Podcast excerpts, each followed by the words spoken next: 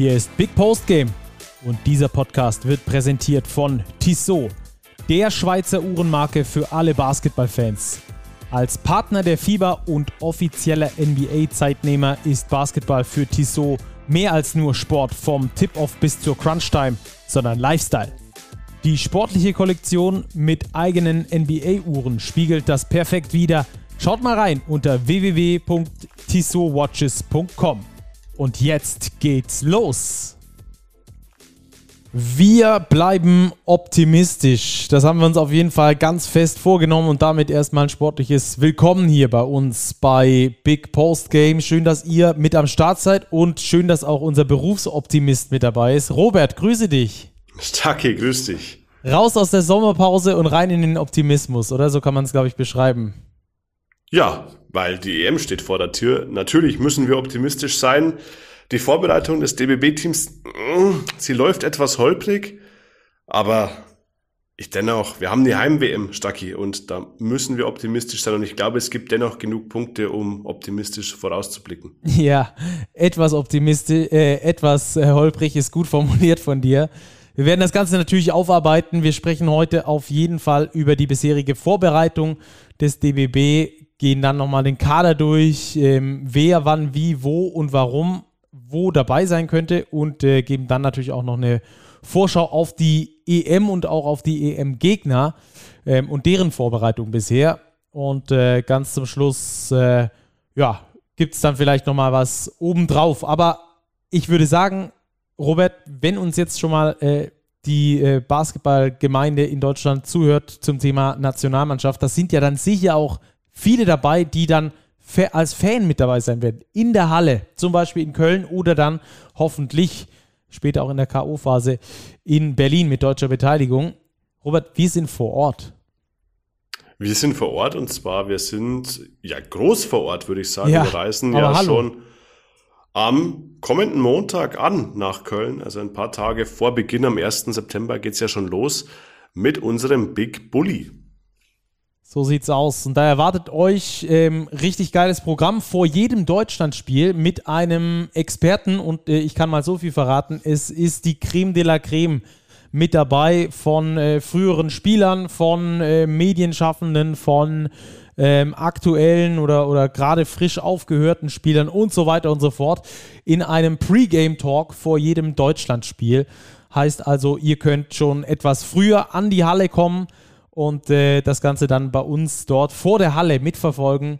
Wir werden dann äh, da also Interviews führen, eine Art äh, Talkrunde machen zum aktuellen Deutschlandspiel, um das Ganze dann auch später in den Podcast mit einzubinden. Also wenn ihr nicht die Möglichkeit habt, nach Köln oder Berlin zu kommen, dann seid ihr da natürlich auch äh, nicht, nicht äh, ohne sondern da spielen wir dann immer ein paar Schnipsel ein von unserem Pre-Game Talk plus eben oder von unserem Gast beim Pre-Game Talk plus eben sprechen wir dann auch nach den Spieltagen jeweils über die deutsche Nationalmannschaft und noch viel, viel mehr, wie ihr das bei uns hier gewohnt seid. Basketball ausschließlich und äh, kommt da gerne vorbei. Wenn ihr in Köln seid oder in Berlin seid, dann kommt vorbei beim Big Bully. Sprecht uns ruhig an und dann quatschen wir da eine Runde über Basketball. Wir, wir ziehen auch die Fans mit ein. Also es lohnt sich, da dabei zu sein. Immer so gute eineinhalb Stunden vor den Deutschlandspielen, um dann da äh, für euch auch äh, euch da nochmal perfekt drauf vorzubereiten. Apropos perfekt drauf vorbereiten, da können wir auch nochmal kurz unser Big äh, Sonderheft promoten, Robert. Ja, gab es ja jetzt schon beim Supercup in Hamburg in tausendfacher Ausführung auf den Sitzen. Ähm, das ist immer eine Investition wert. Wir haben alles zusammengetragen zu allen Teams, alle Statistiken, alle Spieler, ähm, Geschichten zu den Stars der EM, zu Nikola Jokic, zu Luka Doncic, zu Yannis Antetokounmpo von den Griechen. Also da ist wirklich vollgepackt die ganze Ladung Eurobasket in einem Heft. Also das lohnt sich auf jeden Fall, sich zu sichern oder beim Big Bully vorbeizuschauen. Ich könnte mir vorstellen, dass wir auch das ein oder andere Heft dabei haben. Das glaube ich auch.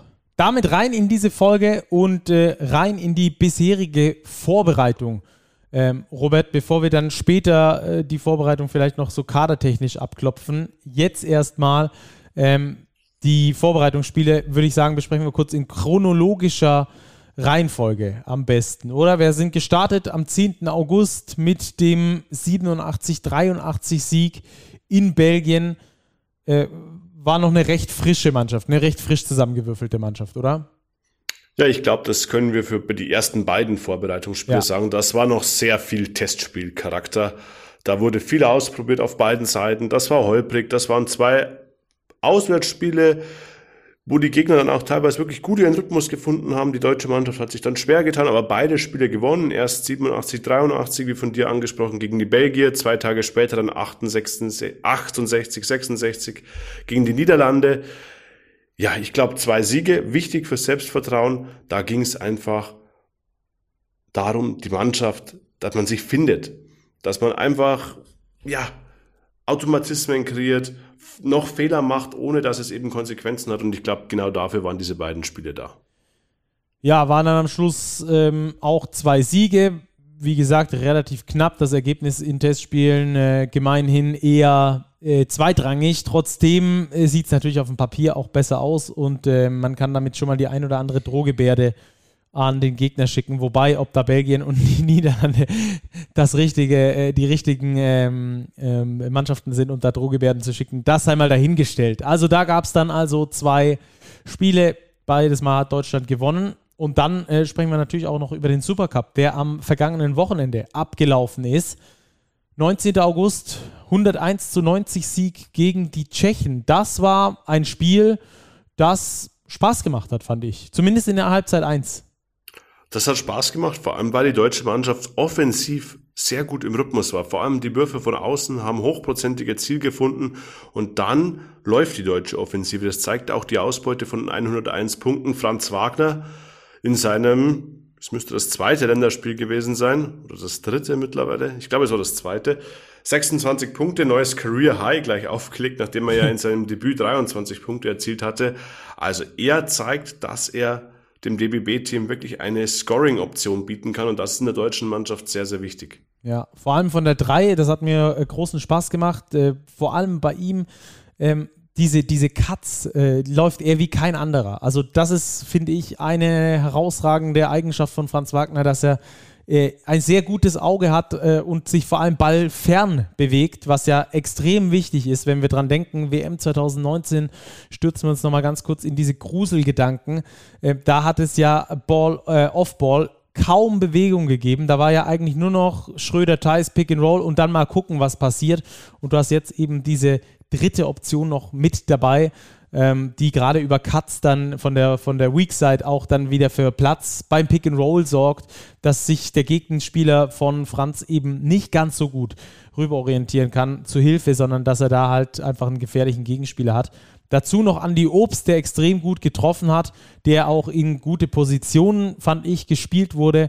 Ähm, also das hatte alles Hand und Fuß, gerade, wie gesagt, in Halbzeit 1. Da lief es doch sehr rund. Äh, hatte aus meiner Sicht viel mit Ballmovement auch zu tun. Eben, dass viele Spieler den Ball in der Hand hatten, oder?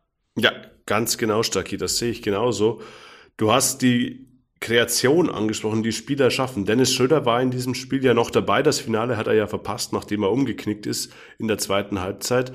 Und da war eben die Last in der Spielgestaltung auf mehrere Schultern verteilt. Klar, Dennis Schröder als Point Guard, der Dreh- und Angelpunkt, aber du hast eben auch einen Maudolon, du hast auch einen Franz Wagner, der sich eben sehr gut bewegt, der einfach auch abseits des Balles für kreative Momente sorgt, die Verteidigung beschäftigt und davon profitiert das deutsche Spiel. Und das sind Aspekte, die müssen wir weiter verfolgen, jetzt auch im Hinblick auf die Europameisterschaft. Definitiv. Das ist nämlich das, wohin sich der deutsche Basketball entwickelt hat. Äh, ich erinnere gerne an die Nowitzki-Jahre, wo einfach Nowitzki der Ball in die Hand gedrückt war, jetzt mal ganz plump formuliert, und äh, wurde, und dann äh, hat Dirk dann was damit gemacht und der Rest hat so ein bisschen zugeschaut. Das ist weder moderner Basketball noch ist diese Mannschaft so eindimensional, in Anführungsstrichen eindimensional, waren die damals auch nicht. Ich will nicht alles schlecht reden, um Gottes Willen, aber jetzt hast du halt ein Talent, das über eine gewisse Breite im Kader verteilt ist. Und äh, dass da Schröder vielleicht heraussticht, möglicherweise ja. Ähm, aber dass du ganz viele andere hast, die halt auf diesem Level auch performen können. Und das musst du als Waffe zu nutzen wissen. Und deswegen fand ich es auch gut, dass sie das ein oder andere Play für Andy Obst gelaufen sind, das ein oder andere Play auch für Franz Wagner. Ähm, das, hat, das hat Spaß gemacht und natürlich auch sonst äh, die Pick and Rolls von, von Schröder ähm, haben auch Sinn gemacht. Also das war einfach so ein bisschen breiter, ein bisschen mehrdimensionaler, schwerer auszurechnen. Und äh, ganz ehrlich, die Tschechen sind nicht ganz ohne. Also die sind nicht die Mannschaft, die äh, letzter wird. Das kann ich mir nicht vorstellen in ihrer Gruppe, sondern die sind äh, für mich eine K.O.-Phasenmannschaft. Äh, Und gegen die dann 101 zu 90 zu gewinnen, das ist nicht schlecht. Also da kann man auf jeden Fall nicht groß mosern. Da kann man Optimismus draus ziehen. Genau, um das ist mal ein Punkt. Ein Punkt, der erste. Dann lass uns äh, über das Finale sprechen. Da ist, ist dieser Optimismuspunkt, glaube ich, nicht ganz so groß gewesen, oder? Äh, nein, war er nicht. Aber ich glaube, es war auch nicht zu erwarten, wenn man die Vorzeichen sieht. Denn Dennis Schröder war nicht dabei, der Dreh- und Angelpunkt im deutschen Spiel. Und auch Daniel Theiss hat ja den gesamten Supercup äh, verpasst. Erst hieß es aus Gründen der Belastungssteuerung, dann ist er doch verletzt. Man wird sehen, ob es für die EM reicht. Das thematisieren wir vielleicht später noch. Und dass du ohne Schröder und Thais und die anderen namhaften Ausfälle gegen Serben, die mit Nikola Jokic und Co. auftrumpfen, jetzt nicht den größten Auftrag hast, ist jetzt erstmal nicht verwunderlich. Es war sehr deutlich, die Mannschaft hat ein bisschen müde gewirkt, aber ich glaube, es ist jetzt kein Grund, um in große Depression oder Trauer zu verfallen. Das 83 zu 56 spiegelt schon die individuellen Kräfteverhältnisse wider, aber eben die deutsche Mannschaft massiv dezimiert. Ja, da hat äh, unser Redakteur Rupert Fabig ein paar äh, Töne sammeln können von Dennis Schröder zu dieser Niederlage. Da wollen wir mal ganz kurz reinhören, was er dazu gesagt hat. Die Soundqualität ist nicht optimal, aber ähm, wir sind natürlich dankbar um jede Stimme und Rupert war vor Ort und hat uns das dann durchgeschickt. Also da ein großes Dankeschön an Rupert Fabig und wir hören mal rein bei Dennis Schröder, was er zu der Niederlage gesagt hat. Ich meine, also du musst immer mit dem spielen, was du hast. Im Endeffekt, man kann nicht immer sagen, ja, der ist ausgefallen. Im Endeffekt, ich bin ein Freund davon, egal wer fit ist, ob das der zwölfte Mann ist oder elfte Mann, der muss halt ready sein zu spielen. Im Endeffekt ist äh, diese Teamchemie und ähm, wie wir trainieren, jeder ist ready. Und äh, natürlich brauchen wir noch äh, als Team zusammenzukommen auf dem Parkett.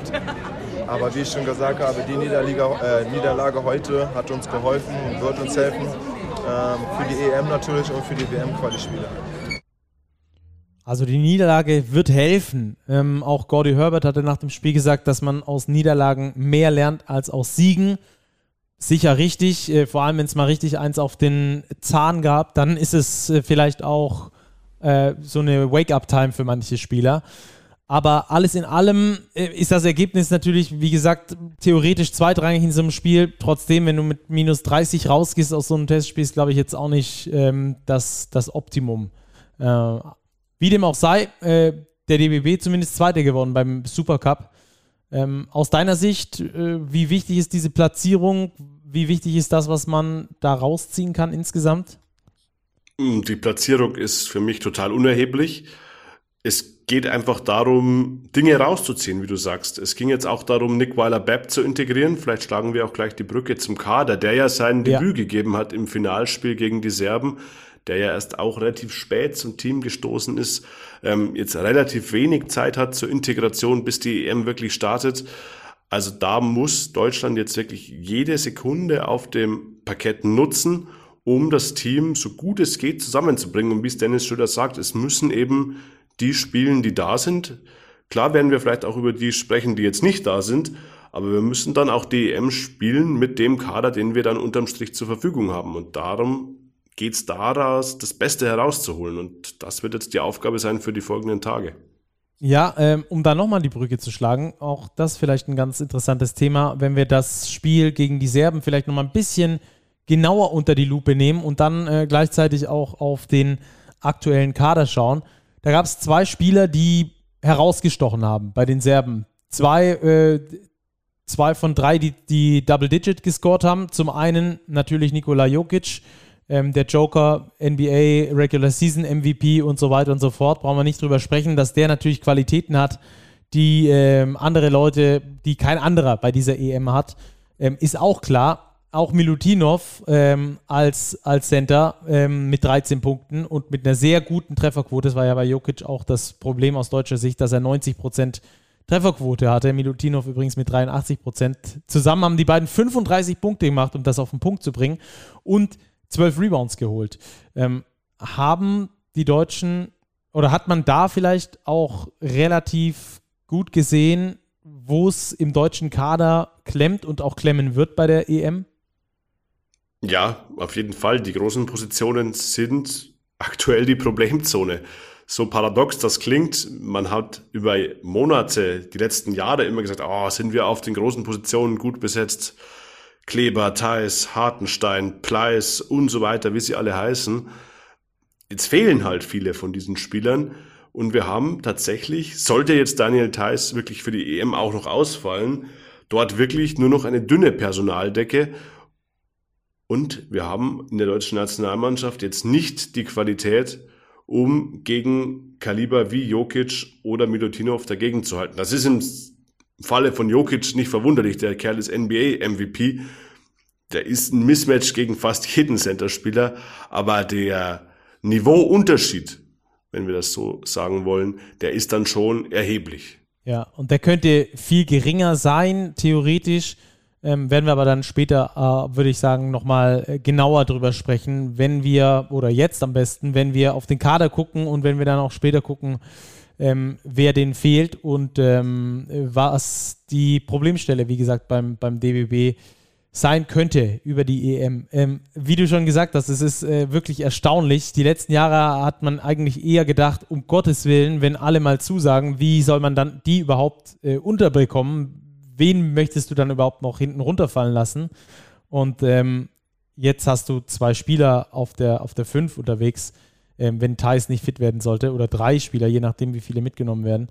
Ähm, die, äh, puh, die hätte, glaube ich, kein Mensch auf dem Zettel gehabt. Und die sind auch nicht von internationaler Klasse, wenn ich das mal so äh, offen kommunizieren darf. Lass uns einfach über den Kader insgesamt reden. Ähm, 19. Juli ging es los, DBB-Nominierung, 16 Spieler.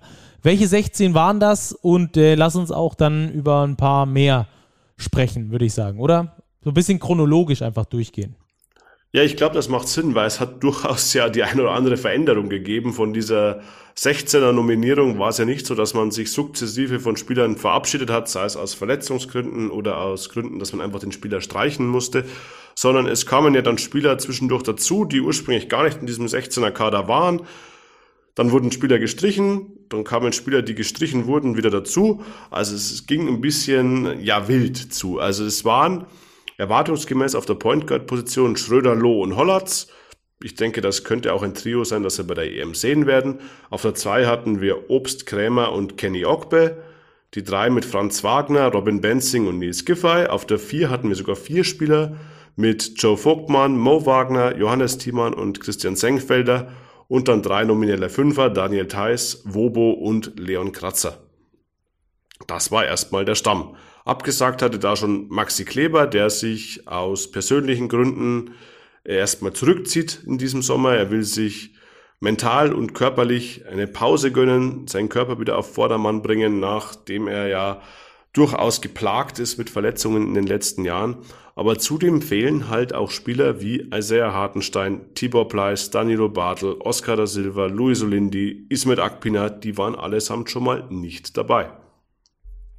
Ja, wir können über die Gründe sprechen, äh, warum die Spieler nicht dabei sind. Ähm, ob, also, ich finde, es ist eh immer schwer, das zu bewerten, also aus, aus externer Sicht zu bewerten, ob das jetzt ein guter oder ein richtiger Grund ist oder ob das kein richtiger Grund ist. Ich finde, man muss bei vielem äh, mit einbeziehen, und das kommt mir oft in der Diskussion zu kurz, ähm, dass natürlich für diese Jungs monetär äh, ein paar Jahre da sind, wo richtig Asche gemacht werden kann und ähm, danach nicht mehr.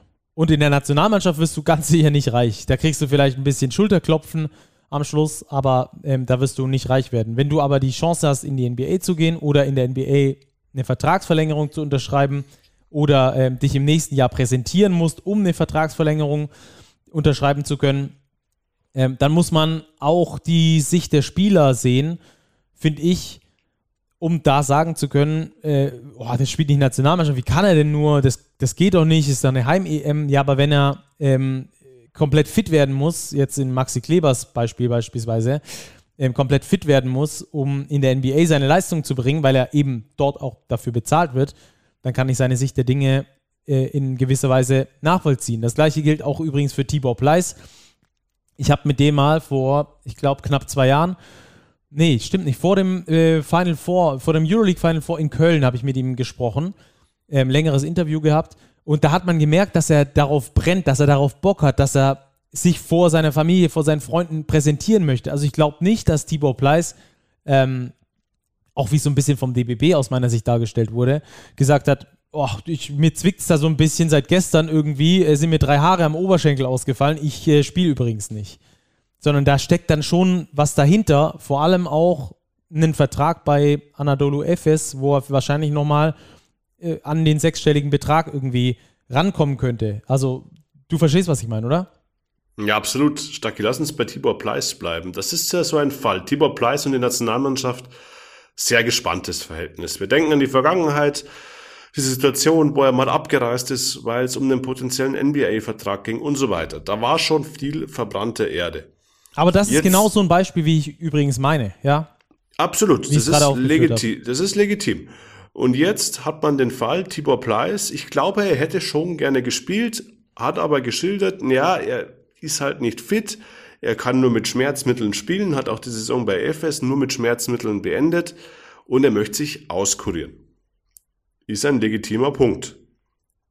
Jetzt ist halt die Frage, ist es förderlich für das künftige Verhältnis, wenn der Bundestrainer ein Interview gibt im Kicker und Folgendes sagt.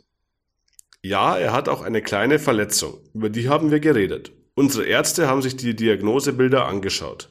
Er hat am Ende die Entscheidung getroffen, wegen eines kleineren Verletzungsstatuses nicht zu spielen. Finde ich extrem schwierig, das so zu kommunizieren. Wären wir beim Thema DBB und Kommunikation generell ein schwieriges Thema.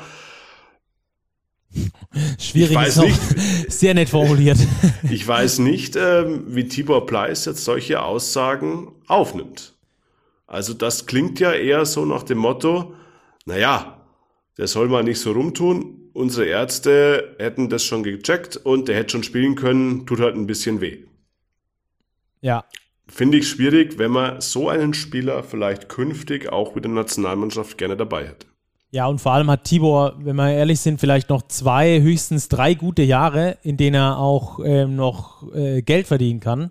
Und dann, ich sehe das auch aus Fansicht. Also gar nicht falsch verstehen. Ich möchte das gar nicht gut reden, dass alle absagen oder dass viele abgesagt haben. Ich hätte auch am liebsten so viele gute Spieler dabei, wie überhaupt nur möglich. Und ich bin traurig bei jedem, der absagt und regt mich auch drüber auf. Es macht mich wirklich traurig, ähm, weil ich mich auf dieses Event äh, seit äh, Jahren freue.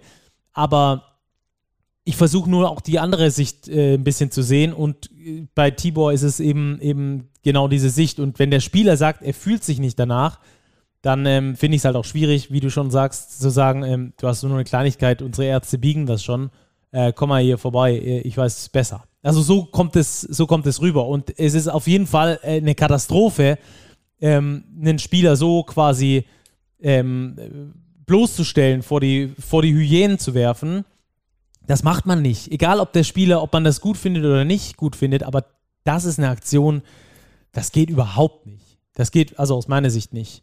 Finde ich, find ich schwierig. Bei Danilo Bartel hat sich auch niemand drüber beschwert. Hat auch niemand gesagt, ja, der hat eine Verletzung, äh, stellt sich aber total an oder was.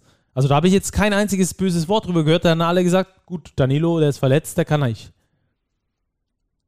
Der ist offenbar auch verletzt und ich glaube auch, dass er in der Konstellation, wie der Kader wäre, ähm, vielleicht gar keine Rolle gespielt hätte, weil man eben auf der Position 4 mit Vogtmann, mit Mo Wagner, mit Johannes Thiemann Spieler hat, die ich persönlich jetzt in diesem Sommer über einem Danilo Bartel sehen würde. Ja. Ja, wie dem auch sei. Ähm, wir, wir sind ein bisschen in die Diskussion abgerutscht. ähm, und und ähm, ich finde einfach, dass man das äh, immer schade finden kann und auch kritisieren darf, natürlich, dass man für die Nationalmannschaft spielen sollte, aber wenn wir ganz ehrlich sind und das ähm, aus, einer, aus einer monetären Sicht oder aus einer, aus einer Spielersicht sehen, dann macht das halt auch nicht immer so ganz viel Sinn, denn nicht der, der, der Marktwert jedes Spielers steigt nicht unbedingt, wenn er in der Nationalmannschaft spielt, über den Sommer, äh, weil dann eben die äh, hochintensiven Saisons, die wir ja auch schon äh, die letzten Jahre behandelt haben, die Euroleague mit 34 Spielen, die BBL mit 34 Spielen und dann kommen noch die Playoffs oben drauf. Wenn du eh schon 80 Spiele die Saison hast, sagt, glaube ich, selten ein Arbeitgeber, ja, juhu, spiel noch EM und mach dann nochmal 10 äh, intensive Spiele. Ja, auf keinen Fall. Also die EM ist eine Zusatzbelastung, ganz klar. Dennoch muss man sich die Frage stellen, wieso ist es beim DBB so, dass viele Spieler ein, sagen wir, angespanntes Verhältnis zum DBB haben? Das ist ein Punkt, der zieht sich jetzt schon über mehrere Jahre hinweg. Ja, gute Frage. Das muss man sich einfach mal überlegen. Aber, aber ähm, ich finde, das liegt gar nicht so weit entfernt, wenn wir jetzt nur mal die Vorbereitungen anschauen, wie sie bisher war. Und wir haben jetzt die Sache mit äh, Tibor Pleiss, der quasi vom Bundestrainer äh, mal bildlich gesprochen vor den Bus geworfen wurde. Wir haben die Sache mit Robin Bensing, der äh, über Jahre, fast Jahrzehnte hinweg als Kapitän immer zur Verfügung stand wo auch immer gesagt wurde, oder jetzt von Gordy Herbert nochmal im Vorhinein, äh, bevor es äh, tatsächlich zur Kaderzusammenstellung kam, immer die äh, quasi bevorzugt werden oder, oder die wirklich genommen werden, die sich auch wirklich committen. Und ich glaube, genau das konnte man Robin Benzing nicht absprechen. Als einem der wenigen, die jetzt mit dabei sind, dass er sich immer committed hat, immer zur Verfügung gestellt hat. Und selbst wenn es sportlich nicht zu 100% reichen würde, dann nimmst du den doch, dann nimmst du doch so einen Spieler mit auf Platz, auf Kaderplatz 11 oder 12. Ich weiß nicht, ob er es gemacht hätte, aber auf jeden Fall ähm, hätte ich ihn dazu mitgenommen, weil du brauchst doch eine gute Seele in der Mannschaft. Das reicht doch nicht, wenn du zwölf gute Basketballer in eine Mannschaft wirfst.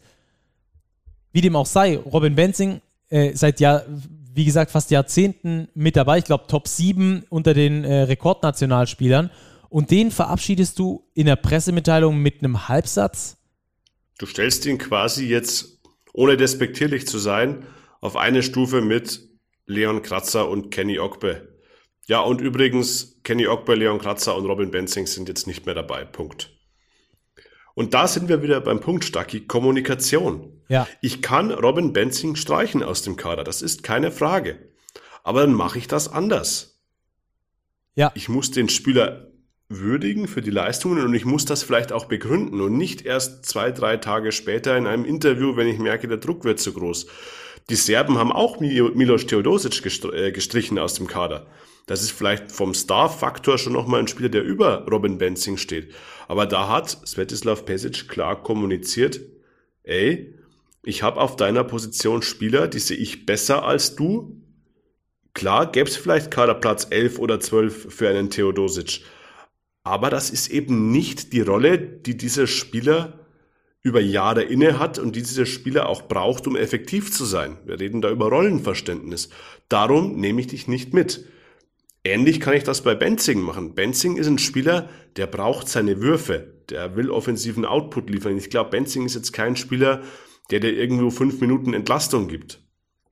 Wenn ich das so kommuniziere und auch wirklich Wertschätzung ausdrücke, Wertschätzung, ich weiß, im Sport ein aktuell viel zitierter Begriff, dann kann ich den problemlos meiner Ansicht nach auch aus dem Kader streichen. Aber so wie es geschehen ist, auch zu einem relativ frühen Zeitpunkt halte ich das für sehr problematisch, weil, so wie die Situation sich jetzt darstellt, mit dem Ausfall von Mo Wagner, mit der Verletzung von Daniel Theiss, wäre ein Robin Benzing auf jeden Fall wieder zumindest eine denkbare Option. Auf jeden Fall. Ähm, und und äh, das, das ist das, was mich stört. Und ich glaube auch, dass das der Grund ist, warum so viele Spieler so ein schlechtes Verhältnis eben zum DBB haben.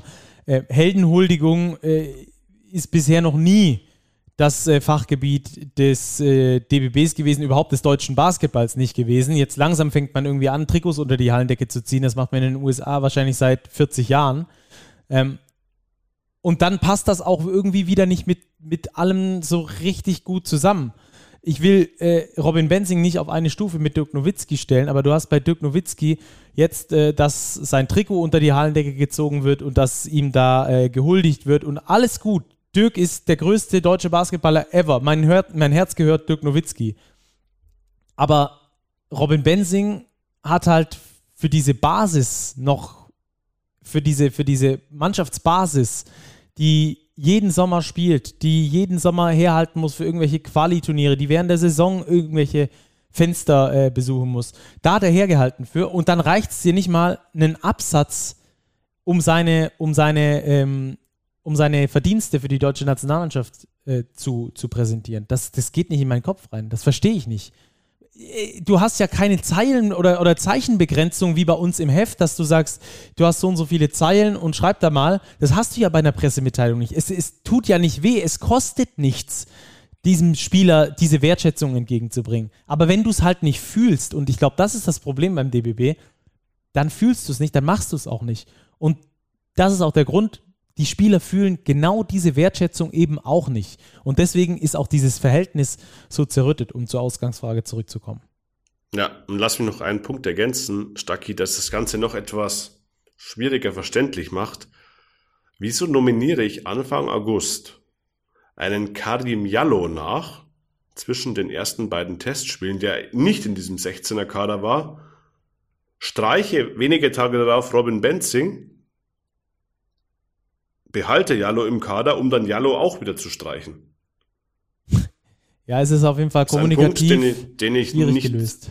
kommunikativ schwierig gelöst und ich kann es auch sportlich nicht äh, zwingend nachvollziehen, was da wie nominiert wurde. Auch dass ein Gavin Schilling beispielsweise auf einmal wieder im Kader steht, der auch nicht bei diesem 16er Kader war. Klar, Probleme auf der großen Position, aber da ging einiges eben drunter und drüber. Und wie du gesagt hast, diese Ansage, wir wollen einen Kern finden, der sich wirklich committed und auch committed hat. Ja, es ist schwierig. Ja, der ist, der Kern ist, ist zerbröselt. Und zwar in der Hand von Gordy Herbert. Allein schon, und damit kommen wir aufs nächste Thema, äh, durch die Nominierung von Nick Weiler-Babb, finde ich. Also das war auch wieder kommunikativ schwierig, sehr schwierig. Warum geht man dann nicht in Vorleistung und sagt, hey, wir sind da gerade am was machen und wir gucken und vielleicht klappt das und vielleicht klappt es sogar vor der EM. Nee, man hält still, bis es dann soweit ist. Dann wird es präsentiert. Übrigens, der hat einen deutschen Pass und übrigens, der wird auch für uns spielen. Da müssen sich doch auch, äh, auch die Spieler irgendwie, die anderen Spieler auch irgendwie und Ticken weit verarscht vorkommen. Dass das sportlich Sinn macht, da brauchen wir nicht drüber sprechen. Dass du in Nick Weiler-Bepp einen Euroleague-Spieler bekommst, der, der ordentlich ist und für den für, ordentlich gut ist und für den Kader bei einer EM dir weiterhelfen kann. Ich glaube, sportlich hat da noch nie irgendjemand das angefochten. Aber auch da wieder, die Kommunikation hat man auch übrigens bei Twitter gesehen, hat irgendeiner geschrieben, ähm, hoffentlich wurde das den Spielern auch so kommuniziert unter dem DBB-Post und dann hat äh, Basti Dore drunter geschrieben, wer es glaubt. Also irgendwie, gerade in Basti Dorit, wahrscheinlich hat er nicht das Niveau, um bei einer EM zu performen oder die, die Leistung zu bringen wie Nick Weiler-Bepp. Gar keine Frage. Deswegen spielt der eine bei Bayern, der andere bei Bayreuth. Aber, aber ähm, allein äh, der eine hat sich immer committed, immer zur Verfügung gestellt, der Nazio Basti ähm, der immer gespielt hat und der andere, da wird immer groß von denen gesprochen, die sich committen und die sind dann dabei und das ist mir ganz wichtig und dann kommt einer und sagt übrigens äh, in äh, sechs Wochen würde ich gerne EM spielen, ich habe jetzt gerade einen deutschen Pass gekriegt und sagen alle, geil, du bist im Kader, let's go. Da, du, du, du beißt quasi genau das ab, was du gerade versprochen hast, dass sich alle committen müssen. Ja, gebe ich dir prinzipiell recht, äh, Stacki. Ich glaube, bei Nick Waller-Bepp, die Sache ist ja die, es waberte ja schon Wochen vorher durch die Gerüchteküche, dass da was im Busch ist. Nick Weiler-Bepp könnte einen deutschen Pass bekommen. Und auch die Initiative dazu, die ging ja offenbar vom DBB aus. Also man hat eben festgestellt, oh, da gibt's eine deutsche Verbindung, da gibt's deutsche Wurzeln. Der DBB hat das angestoßen. Und das war nicht erst vor sechs Wochen, das ist schon länger. Das heißt, ja, es wurde dann kommuniziert, ja, jetzt ist es soweit. Wie man hört, wussten die Spieler zumindest Bescheid, dass sie nicht nur 16 sind, sondern 17 ganz am Anfang, eben mit Nick Weiler-Bepp. Wir wurden auch viel von Hörern gefragt, wie stehen wir denn zu dieser Einbürgerung? Ich finde es ganz schwer zu greifen. Ähm, sportlich gesehen, hast du vollkommen korrekt gesagt, gibt keinen Zweifel, er hilft der Mannschaft ungemein weiter. Hilft es jetzt dem deutschen Basketball weiter? Puh ja, wenn wir bei der EM gut abschneiden, sicherlich. Man kann klar das Argument bringen, ja, das machen andere Nationen auch. Die Spanier haben Lorenzo Brown eingebürgert. Jalen Smith ist jetzt auf einmal Kroate. Da gibt es vielleicht sogar noch weniger Verbindungen zum jeweiligen Land als jetzt bei Nick Weiler-Bepp. Ich finde das sehr schwer greifbar. Und es ist natürlich unglücklich gelaufen. Man hat es erst Anfang August vermeldet. Er sollte dann auch direkt zum Team stoßen, dann gab es einen privaten Zwischenfall, er musste wieder zurück in die USA reisen, kam dann erst zum Supercup wieder zum Team, was natürlich die Integration noch schwieriger macht, weil man hat unterm Strich keine zwei Wochen bis zu EM-Beginn. Ja, wie gesagt, sportlich macht das Sinn. Ähm, und wie du schon sagst, wenn du da einen großen Erfolg jetzt feiern würdest bei der EM, dann ist das vielleicht auch was, was Basketball Deutschland nochmal ein bisschen anfeuert und da fragt dann hinterher keiner, aber war da einer eingedeutscht oder nicht? Äh, weil dann feiere ich es nämlich nicht. Das, das wird nicht passieren. Aber andererseits hast du dir halt ein Ei ins Nest gelegt, ähm, weil halt auch viele gesagt haben, hm, entweder Hollatz oder Nick Weiler-Bepp. Für beide ist eigentlich theoretisch hinter Loh und Schröder kein Platz. Und dann hast du ein junges Talent, das du rangezogen hast, das in der eigenen Liga äh, abgeliefert hast, das, das im Eurocup abgeliefert hat. Und dann kommt da einer und sagt, übrigens, hier winke ich mit dem deutschen Pass, äh, der ja scheinbar ähm, sogar noch vom DBB aus ähm, initiiert wurde und sagt dann, okay, gut, dann lassen wir das deutsche Talent daheim. Ich fand es nicht ganz so krass, wie, wie es viele auf Twitter formuliert haben, wo es ähm, dann auch richtig abgegangen ist, ähm, dass es ein Schlag ins Gesicht eines jeden 13-Jährigen ist, der auf dem Platz, auf dem Freiplatz steht und äh, mal für Deutschland spielen will. Ich glaube, so wild war es ehrlich gesagt nicht. Aber es war halt wieder kommunikativ halt übel gelöst. Übel gelöst. Ähm, und, und ich glaube, das war das eigentliche Problem. Dann kam natürlich noch ein bisschen Unglück dazu, dass äh, äh, Nick Weiler-Bepp dann gleich noch in die USA musste, wie du schon angesprochen hast. Aber insgesamt finde ich, da kommt dann halt auch wenig. Da wird dann nicht gesagt, übrigens, wir haben das schon jahrelang und der würde gern und bla und keine Ahnung, sondern äh, da wird dann halt gesagt, übrigens hat einen deutschen Pass und der ist ab jetzt Nationalspieler. Freundet euch damit an. Oder haltet die Fresse. So böse formuliert. Also so kommt es mir manchmal vor. Es ist schon, schon äh, interessant. Gerade dann mit Jallo einladen, ausladen, äh, Kratzer einladen, vielleicht wieder ausladen oder vielleicht doch EM oder es ist so ein Hin und Her und so wild. Es ist unvorstellbar. Ähm, äh, wild, ja, wild einfach. Und dann dazu, Mo Wagner fällt auch noch aus, auch wild. Daniel Theiss fällt aus, auch wild, dass das jetzt alles so zusammenkommt. Ähm, puh, ja, schwierig, oder? Ja, definitiv schwierig. Bei Daniel Theiss besteht ja zumindest noch die Hoffnung, dass er es bis zur EM schafft. Ich denke, wenn die Aussicht besteht, dass er auch zur EM fit wird, vielleicht das erste Gruppenspiel verpasst und dann eingreifen kann, wird man ihn mitnehmen, weil er einfach Qualität liefert. Und ich glaube auch ganz wichtig ist für die Kaderstruktur. Der Ausfall von Mo Wagner, den haben wir noch gar nicht thematisiert, der wiegt natürlich extrem schwer. Er ist so ein Energiespieler. Er kann der Mannschaft einen Push geben. Hat man beim Olympischen Qualiturnier gesehen. Es, ja, ein bisschen die Seuche für, für Mo Wagner. Er, glaube ich, war wirklich heiß darauf, die Heim-EM zu spielen mit seinem Bruder zusammen. Dass das jetzt nicht klappt, ist extrem schade. Umso wichtiger wäre es eben, dass Daniel Theiss dabei ist. Easy Bonga fällt auch aus, den haben wir bisher auch noch nicht ähm, näher thematisiert, ist natürlich auch bitter. Es ist, äh, ja, alles in allem äh, bitter. Gut, dass du es nochmal ansprichst mit Mo Wagner, Energiespieler. Ähm, ich sehe gerade bei Mo Wagner, gerade auch bei, bei Benzing, sportlich von mir aus brauchen wir nicht drüber sprechen, was das vielleicht nicht mehr reicht für, für, die, äh, für die Schublade. Das ist okay. Aber ich glaube, dass nach wie vor von Gordy Herbert auch unterschätzt wird, dass die Mannschaft eine Seele braucht. Und ich glaube, dieser Mo Wagner wäre genau diese Seele gewesen. Das hast du schon richtig gesagt. Äh, die Interviews, die man danach dann auch gehört hat, auch die wir gehört haben, die dann auch gar nicht gespielt wurden nach diesem vorolympischen Qualifikationsturnier, da hat man gemerkt, der, der Junge brennt. Das ist einer, der die Mannschaft mitnimmt, zusammenschweißt, der mal eine Ansage macht. Und zwar nicht, um, äh, nicht um im Hinterkopf zu haben, ich will hier gut dastehen, wie man das beim einen oder anderen Nationalspieler äh, ab und zu mal denkt. Ähm, in Person beispielsweise von Dennis Schröder habe ich zumindest den Eindruck, ist ganz äh, subjektiver Eindruck von mir, sondern dass er wirklich für die Mannschaft kämpft, um für die Mannschaft zu kämpfen, weil er diesen mannschaftlichen Erfolg, weil ihm das wichtig ist. Ähm, und da wäre Robin Benzing übrigens genauso einer gewesen, der ja auch als Spaßvogel in der Mannschaft gilt, der mal die ein oder andere ein Späßchen im Training macht, der ähm, auch mal Real Talk äh, spricht. Ich glaube, von den Leuten hast du im Kader zu wenig. Mm, ja, kann sein.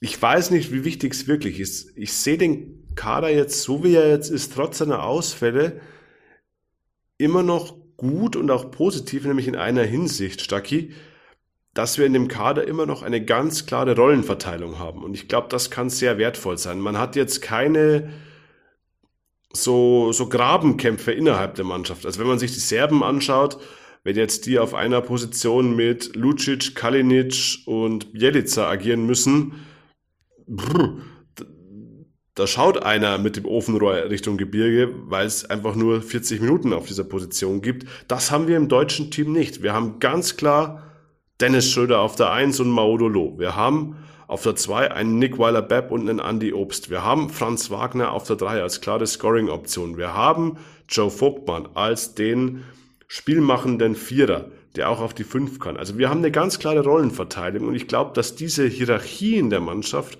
schon auch zu einem Plus werden kann. Ja, aber das DBB-Team.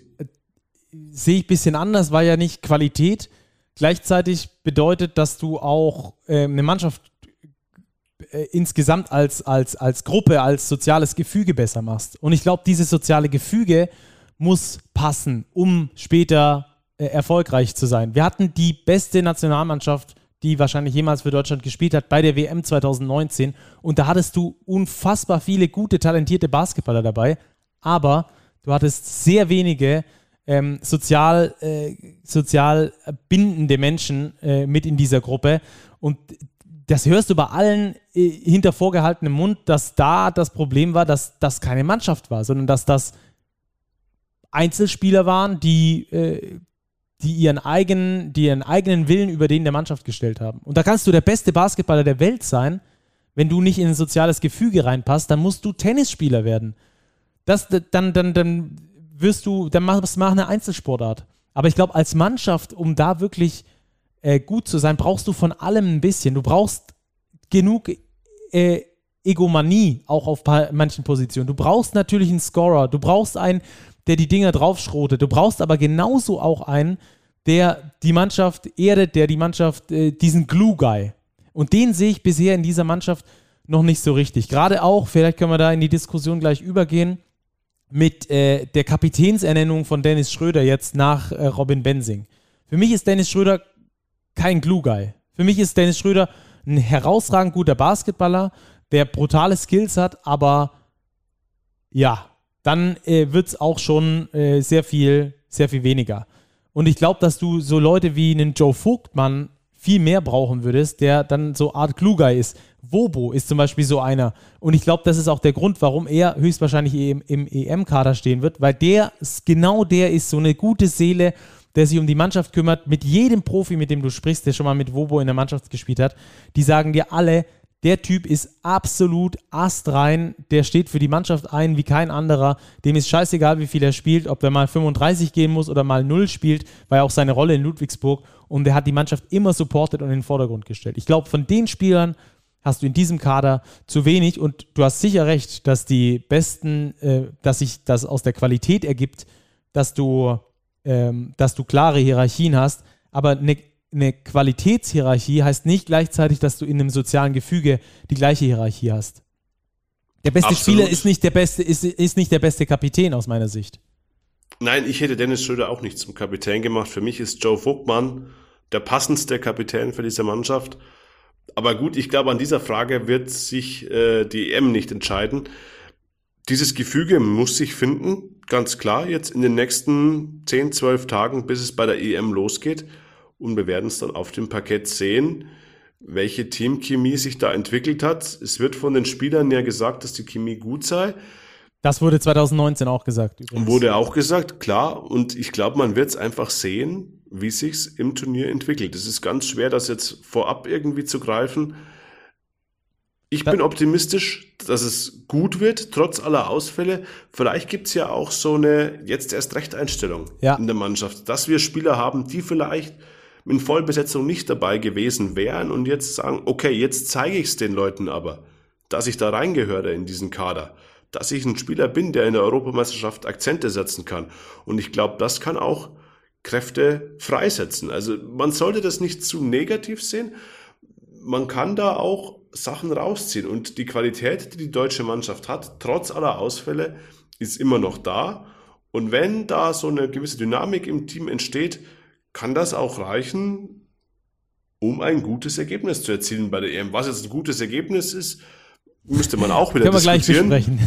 Da wären wir wieder beim Thema Kommunikation des Ja. DBB. Da wird ja sehr offensiv von der Medaille gesprochen. Was ich per se nicht schlecht finde. Also ich mag es, wenn man sich ambitionierte Ziele steckt. Ob es jetzt im Hinblick der Situation das cleverste ist, weiß ich nicht. Da gibt es sicher zwei Meinungen. Aber ja, also ich glaube, trotz aller Ausfälle, trotz aller Umstände haben wir immer noch eine gute Mannschaft, die in der Lage ist, eine gute EM zu spielen. Ja, gebe ich dir absolut recht. Ähm, das hat auch Per Günther vor dem Tschechien-Spiel übrigens bei Magenta Sport gesagt. Fand ich sehr interessant. Und ähm, da habe ich äh, eine neue Perspektive äh, gekriegt, die du auch gerade angesprochen hast. Es kann auch diese jetzt erst recht Mentalität geben. Das stimmt. Darauf hoffen wir, darauf müssen wir hoffen. Wenn die Qualität abnimmt, dann muss die Mannschaft enger zusammenrücken. Drei Euro ins Phrasenschwein dafür. Ähm, lass uns kurz den Kader abschließen, bevor wir nochmal äh, über äh, die hochgesteckten Ziele und auch die anderen Mannschaften äh, aus der Gruppe in der bisherigen Vorbereitung sprechen. Ähm, Spagat zwischen Ausfällen und Einspielen des Teams ähm, ist natürlich ein Problem. Die Frage kam von Hörer Jonas. Ich glaube, da sind wir uns beide einig, dass das ähm, auf jeden Fall ähm, ein Problem ist. Oder? Ja, natürlich. Viel Zeit ist nicht mehr, aber ich denke, das sind alles äh, Profispieler und die haben jetzt Trainingseinheiten. Es gibt noch zwei Spiele, das sind zwar keine Testspiele, sondern Quali-Spiele für die Weltmeisterschaft, aber die muss man jetzt nutzen, sich so gut es geht einzuspielen. Und ich glaube, die Zeit bis zum 1.9., bis zum Start der EM, die reicht dafür aus. Ja. Ähm, lass uns noch ganz kurz drüber sprechen. Dennis Schröder gerade verletzt. Ähm, ist nicht ganz klar, inwiefern, wie schwer. Wir haben einen Ton mitgebracht von Rupert Fabig, da spricht er auch drüber, will aber nicht allzu viel verraten. Das sage ich jetzt schon mal. Ähm, wir hören wieder rein. Da gebe ich noch keine Auskünfte. Ähm, Im Endeffekt muss ich erstmal auskurieren und mein Treatment machen, meine Behandlung machen. Wenn ich mich gut fühle, bin ich am Start und wenn nicht, dann wie gesagt äh, zur EM. Aber im Endeffekt jeden Tag, Tag für Tag erarbeite ich an meinen Körper, damit ich natürlich fit werde. Und äh, wenn es dann bis zum 25. reicht oder 28. dann ist ja gut. Also die EM will er sich nicht entgehen lassen. Die äh, WM-Quali-Spiele, die du gerade angesprochen hast, da ähm, steht noch ein Fragezeichen dahinter. Ich hoffe mal, dass es nicht allzu schwerwiegend ist, diese Verletzung. War aber wohl beim Supercup-Finale ohne Krücken in der Arena. Hatte sich ja, für alle, die es nicht mitbekommen haben, gegen Tschechien beim Spiel drei Minuten vor Schluss verletzt. Ähm, das mal dazu. Äh, dann lass uns noch kurz sprechen über die Streichkandidaten, weil da haben wir ja auch noch welche. Es fahren ja nicht alle mit, die jetzt gerade noch mit dabei sind und vielleicht, ähm, wie wir das Ganze auch kompensieren oder wie das Ganze auch kompensiert werden könnte. Ähm, wen, wen siehst du denn als, als Streichkandidat? Wollen wir auch kurz Dennis Schröder hören? Der hat nämlich dazu auch was gesagt und dann können wir darüber diskutieren, oder? Ja, gerne, spiel ihn ein. Ja, ich meine, er involviert uns natürlich. Ähm, er hat auch, glaube ich, Joe, ähm, Maodo fragt natürlich, will halt äh, eine Meinung haben. Ähm, er hat natürlich seine eigene Meinung, aber er will halt nicht alleine entscheiden, glaube ich. Und ähm, ich meine, das zeichnet auch die Teamchemie von uns aus, dass er ähm, natürlich auf unsere Meinung auch viel Wert legt. Und wie gesagt, es wird schwierig, weil ich glaube, alle 14, die hier sind, ähm, haben es verdient und haben sich auch also committed äh, für die Nationalmannschaft. Und das ist dann natürlich immer sehr schade, wenn jetzt äh, zwei zu Hause bleiben müssen. Also zwei müssen noch zu Hause bleiben. Das ist das, was Dennis Schröder gesagt hat. Mit ihm hat er natürlich äh, Gordy Herbert gemeint. Und jetzt frage ich dich, Robert, wen würdest du denn daheim lassen und weshalb und wie würdest du das Ganze kompensieren? Ja, es trifft ja zwei oder sogar drei Spieler. Wenn jetzt Daniel Theiss fit wird zur EM, müssen ja sogar drei Spieler äh, noch gestrichen werden, weil ja Kratzer und Schilling nochmal nachnominiert wurden. Also wenn Thais fit ist, gehe ich nicht davon aus, dass Kratzer und Schilling dabei sind. Weil dann hat man für die großen Positionen auf der 5 Thais, Wobo, Vogtmann, Thiemann und Sengfelder. Fünf Spieler für vier Positionen. Ein Nils Giffey könnte auch noch auf die vier. Da wäre man gut aufgestellt und dann wird es noch einen kleinen Spieler treffen. Ich gehe davon aus, dass David Krämer nicht zur EM fährt. Einfach weil er auf der Position 2 Qualitäten liefert, die Andy Obst und Nick Weiler-Bepp auch liefern und zwar in höherer Qualität.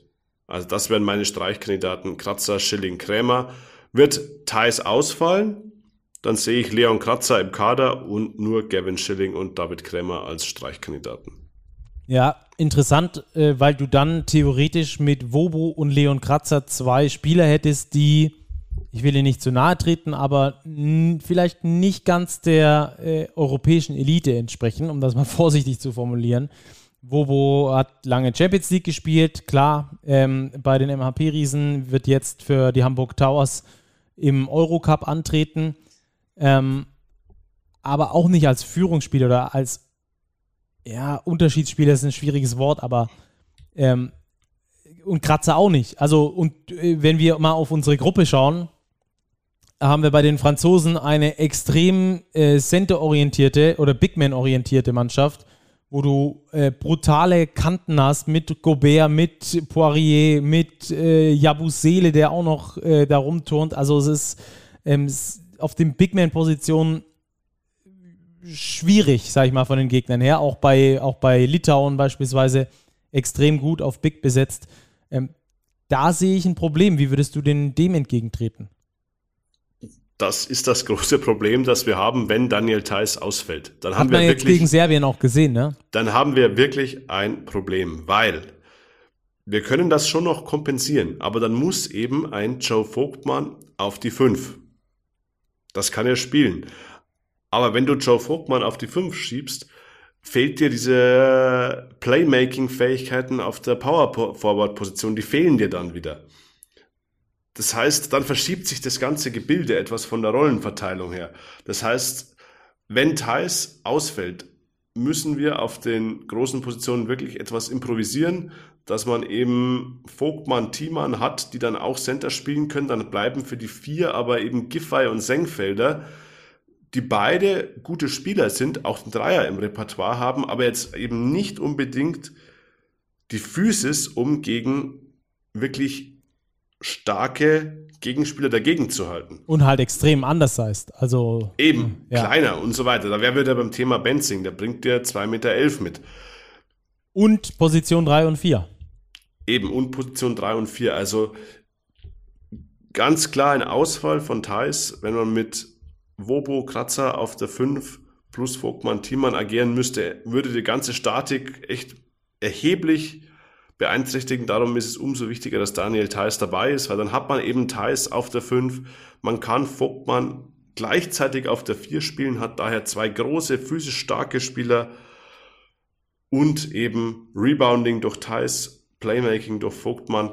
Das wäre wichtig. Ansonsten, ja, vielleicht Small Ball mit Giffey auf der 4. Vielleicht Franz Wagner mal auf die 4 schieben, ganz klein spielen, mit viel Firepower von außen. Das würde aber diese Rollenverteilung, die ich vorher angesprochen habe, schon etwas über den Haufen werfen. Also ganz, ganz wichtige Personalie, dass Daniel Theiss dabei ist. Ja. Und diese Firepower oder diese Smallball, das äh, trainierst du auch nicht in zwei Tagen. Also das ist jetzt nicht, dass du sagst plötzlich, ja komm, geh auf die vier, ist kein Problem, da spielst du einfach wie auf der drei. Du musst ja jedes System dann auf der anderen Position auch können, auch lernen, auch laufen. Du musst ja die Abläufe nicht ganz neu, aber relativ neu äh, auch lernen. Ich habe selbst, äh, wo ich gespielt habe, immer auf verschiedenen Positionen gespielt und dann hast du einfach das Problem, dass du halt klar die Systeme kennst und auch die Laufwege ungefähr kennst von dem anderen, aber wenn du ihn dann halt selber laufen musst, hast du halt ein Problem damit. Das lernst du halt auch nicht in einer Woche. Also ähm, deswegen vielleicht nochmal ein Tick wichtiger, dass du dann da mit Thais äh, den, den, ähm, entscheidenden Mann hast. Ansonsten musst du wirklich komplett improvisieren. Und ganz ehrlich, ich glaube, dass du dann gegen Frankreich und, und äh, vor allem auch gegen äh, Litauen extremste Probleme kriegen würdest. Äh, Gerade centermäßig, das hast du einfach gegen Serbien jetzt auch gesehen, wo das Ganze, wo das Ganze hinführen kann. Die hatten zwei gute Big Men, einen natürlich Überflieger und einen richtig guten Euroleague Big Man in Milutinov. Ähm, dann wird es halt einfach schwer. Und wenn du da mit einer Kombination aus Gobert und Poirier äh, auftrumpfst und dann stellst du einen äh, Senkfelder, der in der BBL schon undersized Big Man ist, dagegen, es wird nicht leichter. Es wird nicht leichter. Naja, also, äh, zwei, zwei Spiele sind es noch, zwei Pflichtspiele, da sind wir auf jeden Fall gespannt drauf. Das werden wir auch genauer unter die Lupe nehmen, dann am kommenden Wochenende. Diese beiden Spiele ähm, wird, wird interessant. Bist du in der Halle? Ist ja in München, ne? Ich gehe davon aus, dass ich in der Halle bin. Genau, Sonntag 15 Uhr in München und Donnerstagabend das Spiel in Schweden. Ja. Das ist schon der Plan, ähm, das Spiel mir anzuschauen. Und dann am Montag Anreise nach Köln, Stacki. Ja, Anreise nach Köln. Dann äh, gibt es dort eine Mannschaft, die, eine deutsche Mannschaft, die nach einer Medaille strebt.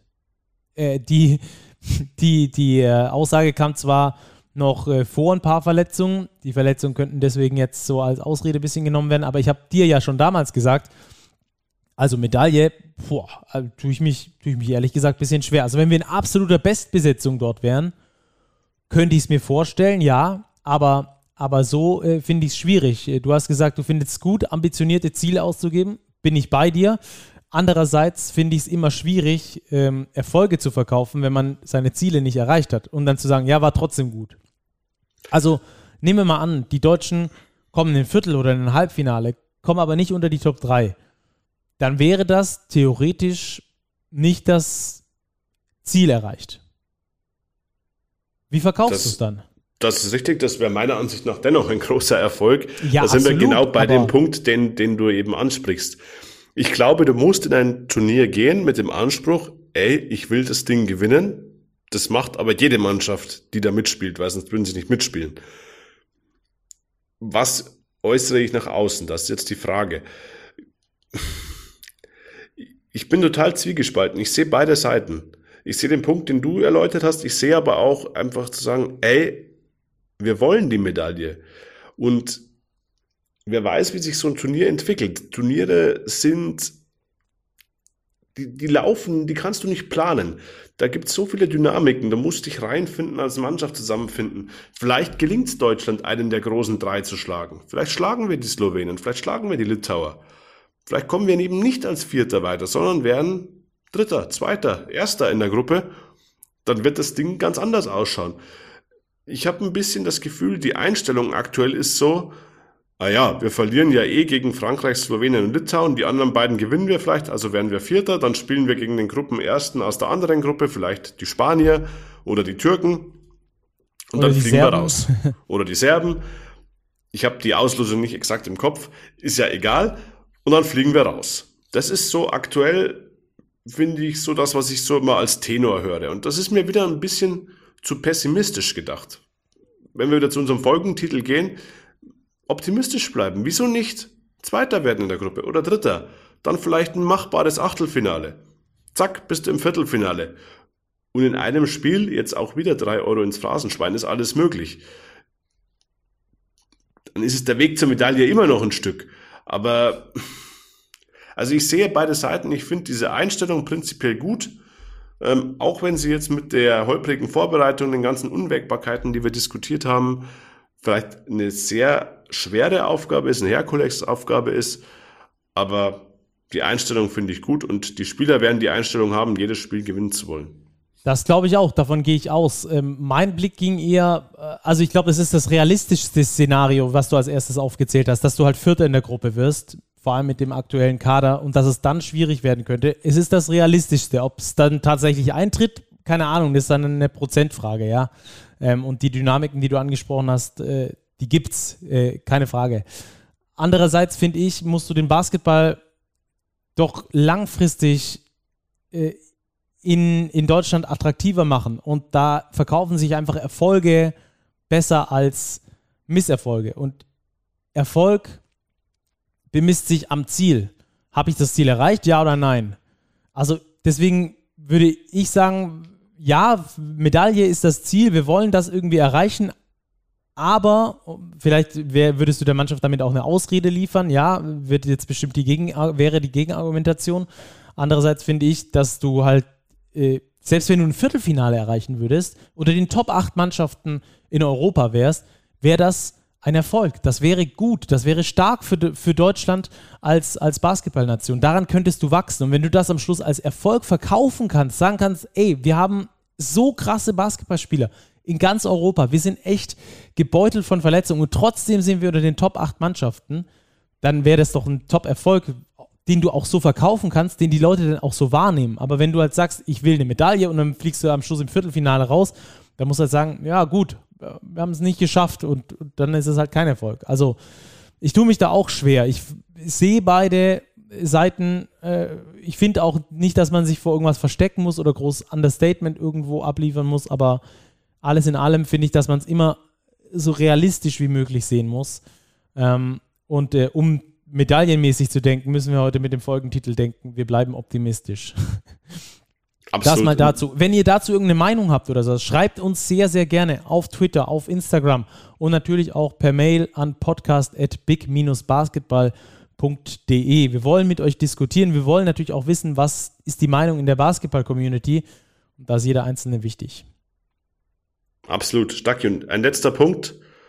Wir bleiben optimistisch und ich glaube, es hängt auch ganz viel daran, wie präsentiert sich die Mannschaft. Unabhängig erstmal vom Ergebnis. Also wie weit man kommt, glaube ich, ist zweitrangig, wenn wir eine fightende, guten Basketball spielende Nationalmannschaft sehen werden bei der EM in Köln und dann auch in Berlin. Dann kannst du auch, wenn du ein Spiel knapp verlierst in der K.O.-Phase, dich aber wirklich in den vorherigen fünf, sechs Spielen gut präsentiert hast, die Fans mitgenommen hast, dann glaube ich, ist es ein Erfolg, weil so richtig wirkt mir der Funke noch nicht übergesprungen, so in ja. Basketball Deutschland auf diese EM, obwohl es bald losgeht. Und das muss man anzünden. Und das, wenn man schafft, dann glaube ich, sind die Ergebnisse erstmal zweitrangig und sie kommen vielleicht sogar ein Stück weit von alleine. Insofern zweitrangig, dass du die Vorrunde definitiv überstehen musst. Ich glaube, wenn du einen Vorrunden aus hättest, ähm, wäre es schwierig zu verkaufen, selbst bei einer kämpfenden Mannschaft. Ja, in Vorrunden aus wäre ungünstig. Ja. Nett formuliert. Äh, lass uns doch über die Vorrunde noch kurz sprechen, über die Mannschaften, die dabei sind, wie die bisher ihre Vorbereitung gespielt haben. Du hast ein bisschen was zusammengestellt. Wir gehen einfach mal äh, durch, durch die Mannschaften und du kannst erzählen, was haben die bisher so gemacht, gegen wen haben die gespielt, wie haben die gespielt und ähm, wie sind die drauf, wie sind die einzuschätzen? Starten wir, oder? Mit Slowenien. Was haben die bisher gebracht? Ja, man kann vorwegnehmen, unsere Gegner äh, sind alle offenbar ganz gut in Form tatsächlich. Äh, die Slowenen bisher sechs Preseason-Spiele, sechs Siege und auch wirklich gegen gute Gegner. Auch gegen die Niederlande und gegen Montenegro, das sind erwartbare Siege, aber sie haben die Türken geschlagen, sie haben die Serben geschlagen, sie haben die Kroaten geschlagen und mit der Ukraine nochmal, wir sagen einen Pflichtsieg, aber sechs Spiele, sechs Siege mit Doncic, mit zweimal Dragic, mit Vlatko Kancha, mit Mike Toby, Jaka Blasic, also der Titelverteidiger, glaube ich, ist gut in Form und hat wieder einiges vor. Ja, Luka Doncic hat schon angekündigt, dass er nach Deutschland kommt, um Gold zu gewinnen. Litauen, wie sieht es denn bei denen aus? Die hat sich ja der DBB sogar ausgesucht als Gruppengegner. Die Litauer, glaube ich, sind so ein bisschen. Ich glaube, sie könnten zum Geheimfavorit werden. Also, wenn sie nicht schon Mitfavorit sind, sie haben vielleicht nicht mehr die Breite in ihrer Mannschaft an den ganz großen Namen, aber sie haben in der Vorbereitung bisher extrem überzeugt. Sieben Spiele, sieben Siege, zweimal Spanien geschlagen. Sie haben die Finnen geschlagen, die Holländer, die Esten auch zweimal. Und sie haben eine sehr, sehr gute Mannschaft. Sie haben das Center-Duo, das hast du vorher angesprochen, Valanciunas und Sabonis. Und dann sind da Top-Euroleague-Spieler dabei. Rokas Gidreitis, Marius Grigonis, Jokubaitis aus Barcelona, Kuzminskas. Also das sind erfahrene Spieler, die eine gute Einheit sind und offenbar auch gut in Form sind. Ja, Und dann ist natürlich ganz bitter bei Litauen, wenn du ein gutes Inside-Game hast, äh, das schwer zu stoppen ist. Und dann hast du draußen die Scharfschützen stehen, die alle drei, äh, alle drei anderen, die ja auf dem Feld sind, dann äh, einen guten Tag erwischen. Dann äh, gute Nacht um 8. Ich glaube, dann hast du die Golden State Warriors 2.0. also die Litauer sind immer gefährlich. Ja, immer. Gegen die Litauer und, zu spielen. Und krasse Fans immer mit dabei. Mit es viel haben sich, glaube ich, schon 4.000 bis 5.000 Litauer angekündigt ja. für Köln. Das, glaube ich, könnte eine wirklich gute Stimmung werden in der Langsess Arena. Geil. Freue mich sehr darauf. Äh, Team Frankreich. Team Frankreich auch noch ungeschlagen in der Vorbereitung. Die haben zwar weniger Spieler bisher gemacht, aber sie haben eben zweimal die Italiener geschlagen, ebenfalls die Holländer und auch die Belgier. Ja, Frankreich mit einer extremen Qualität im Kader. Auch unterm Korb stark haben wir thematisiert. Jabusele, einen der interessantesten Spieler der Euroleague. Evan Fournier, einen begnadeten Scorer. Thomas Oertel, Eli Okobo, ähm, einer der besten Scorer der Euroleague. Also auch hier eine extrem ausgeglichene Mannschaft. Ja, die Franzosen auch Mitfavorit. Also wir haben drei Mitfavoriten auf den EM-Titel in der deutschen Gruppe. Ohne Frage. Ja. Die Franzosen, glaube ich, äh, mit Abstand die größte Mannschaft über, über alle gesehen. Also das ist echt Wahnsinn. Haben da zwei Center, die gut über 2,17, 2,20 sind. Das ist Wahnsinn, was die, was die an Qualität mitbringen. Und auch diese Kontinuität, die die mitbringen, das ist echt ähm, ähm, krass über die letzten Jahre. Da kann sogar einen Tony Parker wegbrechen. Irgendwann, jetzt Nicola Batum hat abgesagt für diese ähm, EM, aber es ist immer noch so viel Qualität da und da sprudelt es nach an Talenten, das kann man sich nicht vorstellen. Ich habe die Franzosen ja für das Sonderheft ähm, beschrieben. Ich glaube, seit 2019 sind acht Franzosen äh, in die NBA gedraftet, in die NBA gedraftet worden. Also das ist schon, schon, schon krass. Ähm, ja, das waren jetzt so die Top-Favoriten. Dann Deutschland haben wir ausführlich behandelt. Dann gibt es noch Bosnien und Ungarn. Was ist von denen zu erwarten? Ja, das sind die beiden Mannschaften, von denen man so leicht sagt, ja, das sind die beiden Pflichtsiege für die deutsche Mannschaft. Ja, wenn man weiterkommen will, muss man die beiden schlagen. Aber vor allem die Bosnier, glaube ich, die darf man nicht unterschätzen. Die haben schon auch massive Qualität in ihrer Mannschaft. Sie haben einen Yusuf Nurkic, ebenfalls eine richtige Kante unterm Korb, 2,12 Meter, 125 Kilo. Ja, da muss man auch erstmal gegenhalten. Und sie haben Chalan Musa, Neuzugang von Real Madrid, seines Zeichens MVP der spanischen ACB. Also auch die musst du erstmal schlagen. Die Ungarn, ja, sicher Außenseiter in der Gruppe, aber auch mit Adam Hanga, ein Spieler beispielsweise aus der Euroleague, ähm, dabei. Aber das würde ich sagen, die Ungarn sind definitiv ein Pflichtsieg für die deutsche Mannschaft. Sie sind der große Außenseiter in der Gruppe. Bosnien sollte man auch schlagen und dann geht es eben darum, schafft man es, einen Sieg mindestens gegen einen der großen drei zu holen. Es wird spannend wir bleiben optimistisch. Das können wir auf jeden Fall sagen. Bei all den äh, Faktoren, die da einwirken, die es schwer machen, bleiben wir optimistisch, oder Robert? Ja, auf jeden Fall. Äh, wir haben viele Punkte auch rausgearbeitet, jetzt Stacki, ähm, die positiv sind. Man darf nicht vergessen, bei all der Qualität, die wir verloren haben an Spielern, die nicht dabei sind, aus verschiedensten Gründen, haben wir immer noch eine gute Mannschaft. Und das ist positiv dass der deutsche Basketball mittlerweile so einen Status hat, dass man trotz Ausfälle von, es sind glaube ich fast ja zehn Spieler, äh, die man zum absoluten Top-Level zählen muss, die nicht dabei sind und dennoch eine Mannschaft ins Rennen schicken kann, die wirklich konkurrenzfähig und gut ist. Und darauf muss man aufbauen und ich glaube, ähm, dass wir eine gute EM spielen werden. Ich bin einfach wirklich optimistisch, dass dieser jetzt erst recht Effekt einsetzt und dass der Heimeffekt zieht und dass wir in Köln ein Basketballfest feiern werden. Dein Wort in Basketball Gottes Ohren. Darauf hoffen wir alle, Robert. Äh, auf jeden Fall schon mal vielen Dank für deine Zeit. Hat mega Bock gemacht und wir hören und sehen uns ja jetzt viel öfter ähm, in den nächsten Wochen. Das wird auf jeden Fall ähm, sehr cool. Wir covern für euch die komplette Basketball-Europameisterschaft. Ihr habt es gehört. Vor Ort mit ganz vielen Podcasts, mit ganz vielen Gästen aus Köln, aus Berlin. Wir sind für euch da. Fast täglich werden wir da erscheinen. und ähm, werden euch da auf jeden Fall über die Basketball-EM immer up to date halten. Bis dahin, macht's gut. Wir melden uns aber nochmal aus dem Homeoffice, bevor es dann Richtung Köln geht. Bis dahin, macht's gut. Danke dir, Robert, und äh, bis ganz bald. Ciao, ciao. Ciao.